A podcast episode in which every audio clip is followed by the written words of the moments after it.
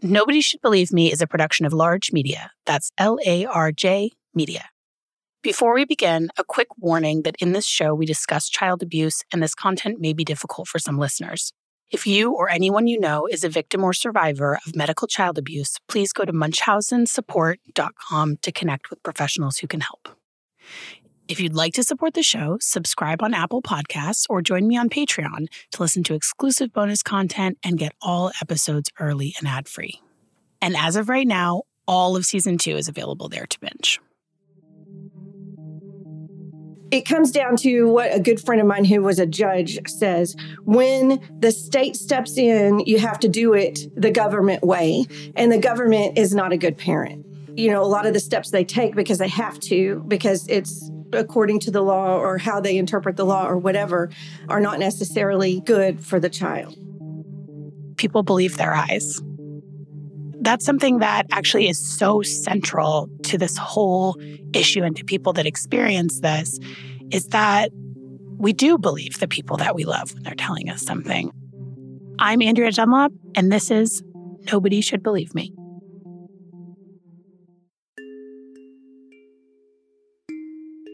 In the last episode, we got to know the Waybourn family, and this is where Alyssa will eventually end up. But there was a period of time before she could be placed with them where she did spend some time in foster care. And I want to talk about that today because the decisions that get made around where a child should be during an investigation can have a huge impact on these cases. We've discussed this before, but for family and juvenile courts, Family reunification is the mandate, and that is mostly as it should be, but there are special circumstances in medical child abuse cases that can make the decisions around custody really impactful for an investigation. And I wanted to talk about how that played out in Alyssa's case. Here's Detective Mike Weber to fill us in.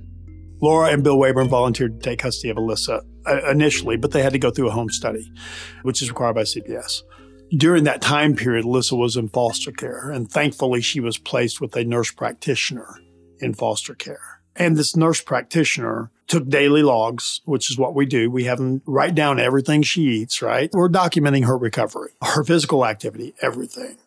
That foster parent called me with a concern after the first visitation between Brittany and Alyssa.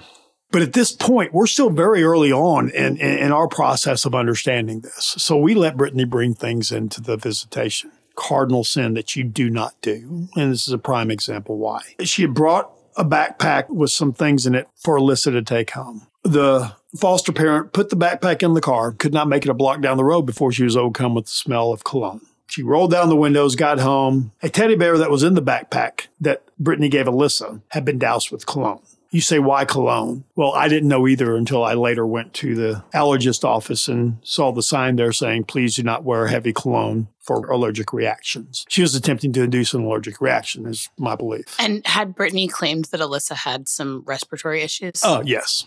I mean, it wasn't just gastric, it was also respiratory. She claimed asthma. She had her on numerous asthma drugs, which can stunt growth. And, you know, Alyssa's bone density at that point was a year behind. So there were numerous numerous issues. The foster mom took the bear out, put it in the garage, gave some of the other stuff to Alyssa. One of the things she gave her was a picture. And Alyssa takes the picture and all of a sudden she's coming up going, look, look, I can jump, I can jump, I can jump. And the foster mom's like, yeah, that's great. And after about the third or fourth time, she's like, what the heck? And she's holding, Alyssa's holding the picture. And the foster mom takes the picture back and looks at it again. And in that picture, is a picture of Brittany and Alyssa, but Alyssa has on leg braces that she doesn't need. Again, because mom had presented her with those issues also. And it just shows you the psychological manipulation, right, of the victim. This is a three year old we're talking about. Interestingly enough, that picture that Brittany gave Alyssa for the first visitation, she posted that picture immediately on her Facebook account after she got out of jail as her profile picture. And that is a message to Alyssa. What do you think the message is? I'm here whenever you're ready. Was there anything else in that bag? There was. There was a movie, and the movie was Tangled. Again, I don't have kids. I didn't know what that movie was, so it had to be explained to me. But Tangled is a story of Rapunzel and the wicked stepmother. And there was uh, particularly disturbing to the foster mom was the song in the movie, which was "Mommy knows best, Mommy knows best," repeated over and over again. I can't watch that movie as anything other than a Munchausen by proxy parable now. Like my daughter likes that movie and I'm just like, I think it's a me thing that I'm having this reaction. But yeah, it's it's sort of striking actually. If you if you didn't watch to the all the way to the end, you could just be like, right, what a good mom. Yeah. Yeah. I mean, you know, people say Brittany's stupid. Well, is she? Because she's smart enough to try to manipulate a three year old in that manner it's sort of a cunning, right? Right. I mean, she's not, she probably doesn't have the highest IQ, but she's very, very street smart. And again, that manipulativeness, it's a different type in this situation. Yeah. So probably not convincing anyone she was a PhD the way Hope was, but nonetheless. And nonetheless, the ability to get what she wants, especially she thinks from Alyssa. The Waybourns also remember these visitations. Brittany had visitations with Alyssa for quite a while. Yes. What do you remember about those? Well, and I, I remember where, when and where we cut it off too, is that from 2011 to February of 2013, she had visitation and it was supervised, fortunately. We kind of got into a groove where I would make sure and have a snack for her because that was something that was so important to her is to be able to eat because she couldn't eat during the visits because, you know, for safety reasons, they weren't supposed to let her bring anything, which was a whole other thing. They didn't always follow the rules. She wasn't supposed to bring anything to the visitation. She was not supposed to bring any toys, any gifts, those kind of things. She routinely violated that order. And what happened was is that on one occasion, Laura and Alyssa were coming home, and CPS had gave her all this stuff that she wasn't supposed to bring. And you know, how do you take something away from a child that's been given to them? So Laura was coming home, and both her and Alyssa get ill. So there was something in the toys. We don't know what. We had several tests run, but we don't know what it was. We don't know what reaction. But both of them kind of had a, an allergic reaction to whatever had been put in those toys. And um, we handed it over. I think Weber was the one that processed it and sent it to the ME's office, and there was there was just no way to narrow it down what it was. But the fact was they did have a reaction. I made a lot of phone calls and wrote a lot of emails, and uh, sometimes, sometimes was able to advocate for her effectively, not for lack of trying more. But the visits were just really, really difficult. Sometimes it would be a little bit less than neutral, but usually it was pretty rough for the rest of that day. Those visitations were bizarre. Brittany was dramatic was the things. I never was at them. You know, Laura was at all of them, and it was just awful. And it was awful for Alyssa because, it, uh, you know, I mean, I think I think there was a little bit of PTSD going on. If she knew that she was going to go and see her, there was often a behavior change, and she became more difficult. I don't want to say she was terrible because she she wasn't. I mean, it was completely understandable. I mean, I would have lost my mind if I were her too. And so, but there was a clear behavior change, a, clear change in her. You know, her whole affect would would just change and and be more negative, and she would be clearly anxious. And sometimes she would say she didn't want to go. Sometimes she'd say, "Oh, whatever," but it was never, "Yay, we get to go see mommy." Never. It just it just didn't happen. I don't remember a story of her being upset when she had to break contact and come home either, which would be normal for a child to do. So I never saw that. So there was never any uh, bonding in my mind that went on. There was times when the visits would stop for a period of time for one reason or another. Uh, there was, I can't remember all of the timelines, but there was a time when she was, Brittany was hospitalized. There was a time when she was in jail for something. There was just some legal stuff where we didn't have to bring her every single week for the whole time before the CPS case was closed. So in, in 2013, when we figured out all this was going on and there was other issues happening and and she wasn't living up to the requirements, is uh, we went to our attorney. Basically, are you ready to defend us? Because we're not going back to any visitation, saying that's enough. And he said, let's do it. And uh, so it was 2013. That was the last time Alyssa saw Brittany until the trial. When we were able to finally stop the visits, it was a beautiful thing. What happened was CPS closed the case and left her in the legal status of we were her permanent managing conservators. And so she wasn't adopted, but she wasn't Brittany's. You might wonder why Brittany was still allowed to have access to Alyssa during this time. And the fact is that family and juvenile court do not have a good understanding of this abuse, and yet they play a huge role in these cases. So I wanted to get a better idea of how all of this works behind the scenes because, as you'll see, family court also plays a huge part in my family's story. My name is Leah McGowan, and I am a family law attorney in California due process is a, I mean, it's a safeguard, but it's when it comes to child abuse, it has to happen before the court can protect the child. So due process, the concept is, you know, you can't take away someone's rights unless there's been this process where it's been proven with evidence that they've done something wrong. And in a child abuse context, that means the child has to have been abused first before protective measures can be taken. And the abuse needs to be evident enough that it's going to make a judge feel comfortable restricting a parent's access or terminating a parent's right. It's a high bar. I mean, keeping families together, it is, it's a priority. And each judge kind of carries out that mandate differently. But the evidence of child abuse has to be proven at a pretty high level in order for something to happen, which basically means a child is going to have to be abused before it can be protected from that abuse.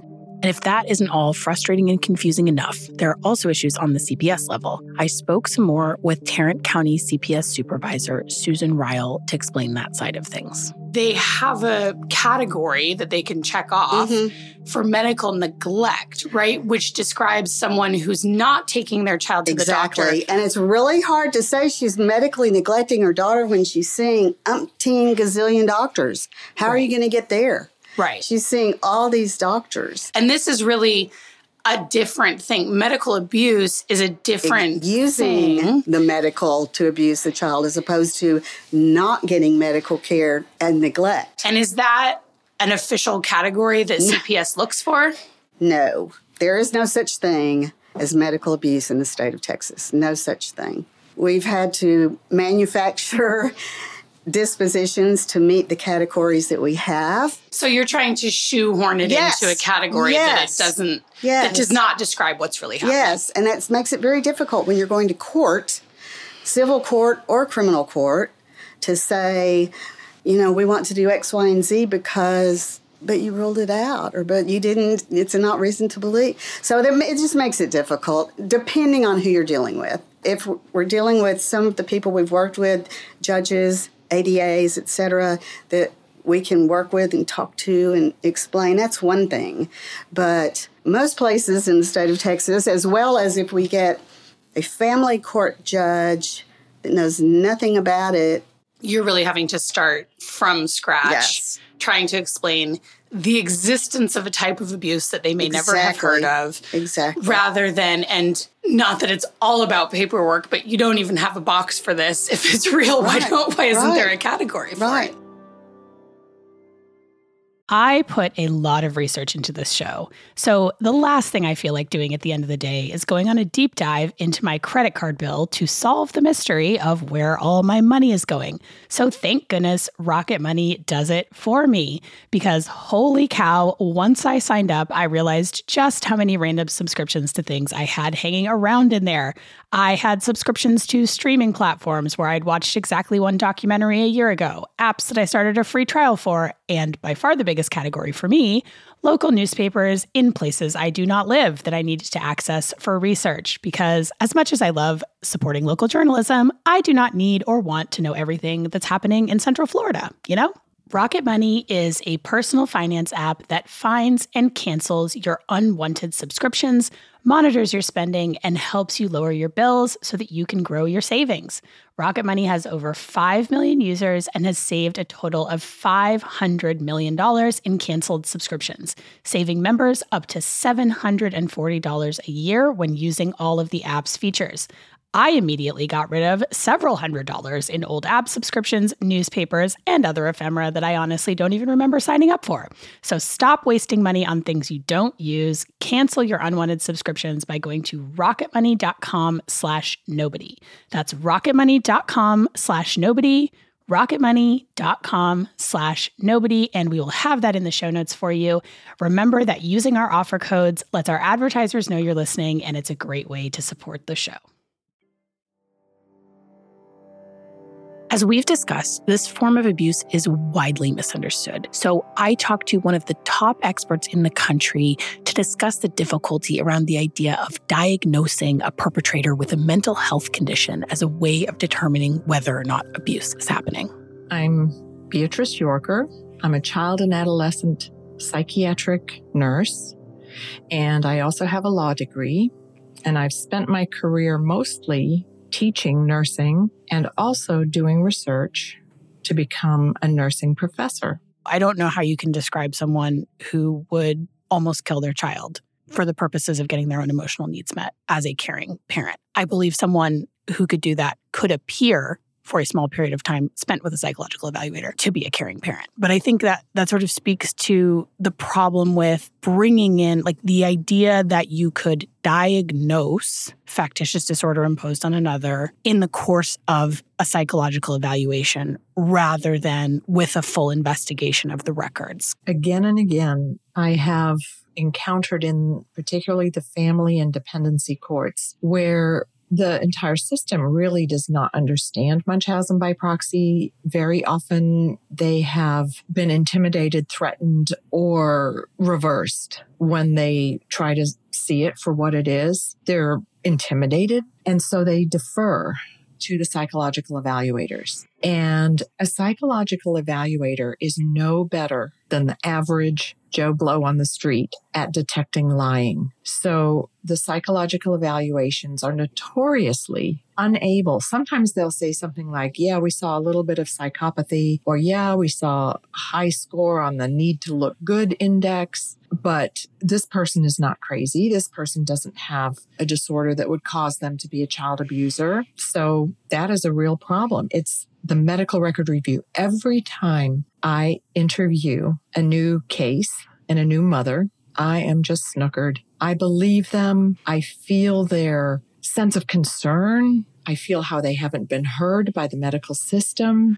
I believe that yes, other people are missing these signs and symptoms. Then I do a record review and then I talk to other people. That is when I start going, oh my gosh, I was completely snookered. Even you, with all of your decades of experience, even you sitting in a room with one of these women, you're fooled, essentially, snookered? Very many times.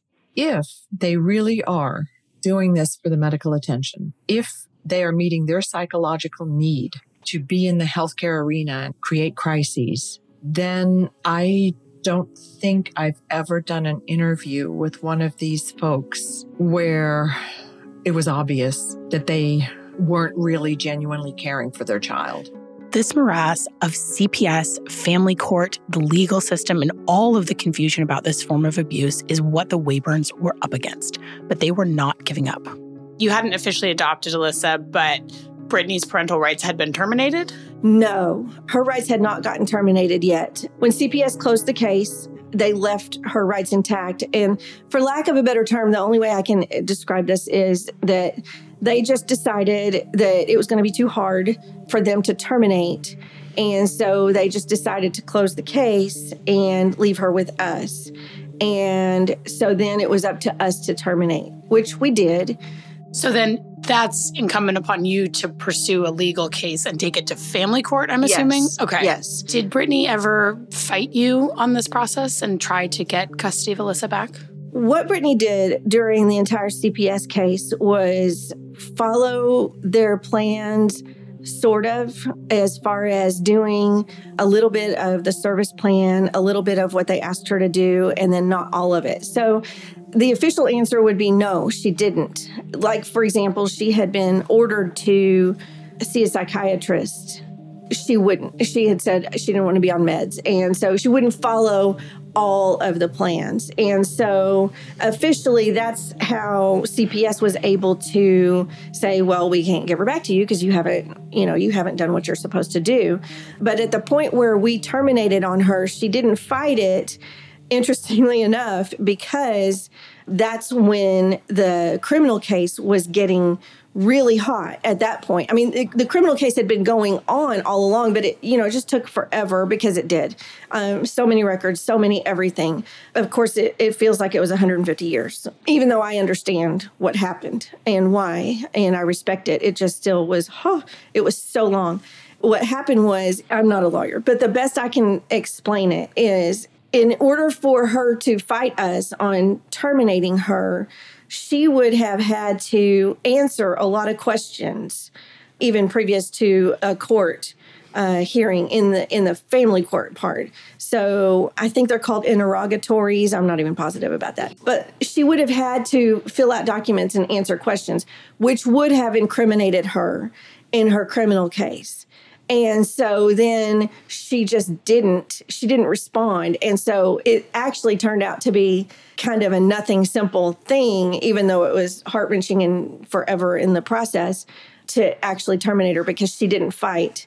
And we believe that's why, because I mean, any, I can't imagine that a lawyer would have told her that she should have answered those questions because it would have incriminated her. And if we'd have known then what we know now, we would have done some things different. The biggest thing we would have done is hire a lawyer early on because we didn't have a voice in court, but we didn't we didn't know we knew a lot, but we didn't know that and that's important. We sort of trusted the system more than what I wish we would have. But what ended up happening is whenever the case was closed and CPS was no longer involved, we had a set of guidelines.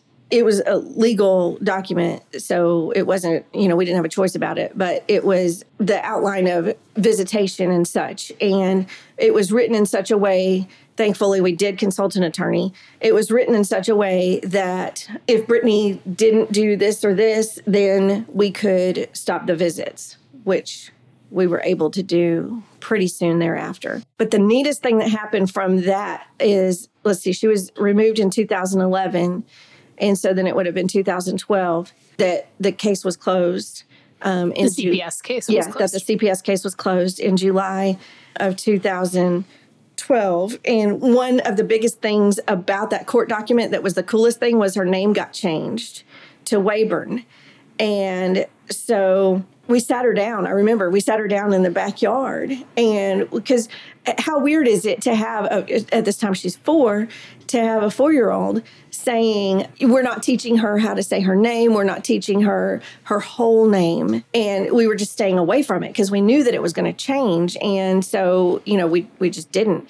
And so then whenever we sat her down you know we told her that we had gone and talked to some really important people and and they found out that they agreed with us that she should stay with us forever and I asked her, I said, and what is your name? And she said, Alyssa Waybourn. She just said it right then. She already felt it. And which is great because all of the court documents didn't mean anything to her at that time. It just, you know, that's who she was. Amazing. That was precious. Even with all the complications, this process went about as well as possible under the circumstances. Here again is Detective Mike Weber. This was the case that the most things went right on. I mean, this is the best example of what should happen in these cases that I have. It's not perfect by any stretch of the imagination. She shouldn't have had visitation. We shouldn't have let Brittany bring things in to see Alyssa. The sheriff and Laura shouldn't have had to pay $30,000 to family court. It's the same story over and over, but a lot of things went right it felt like justice wasn't served at all. Like nobody was protecting this child that we were all fighting so hard to protect. And they let her down. They let our whole family down, really. That's next time on Nobody Should Believe Me. Nobody Should Believe Me is produced by Larj Media. Our music is by Johnny Nicholson and Joel Shupak. Special thanks to our lead producer, Tina Knoll, and our editor, Travis Clark.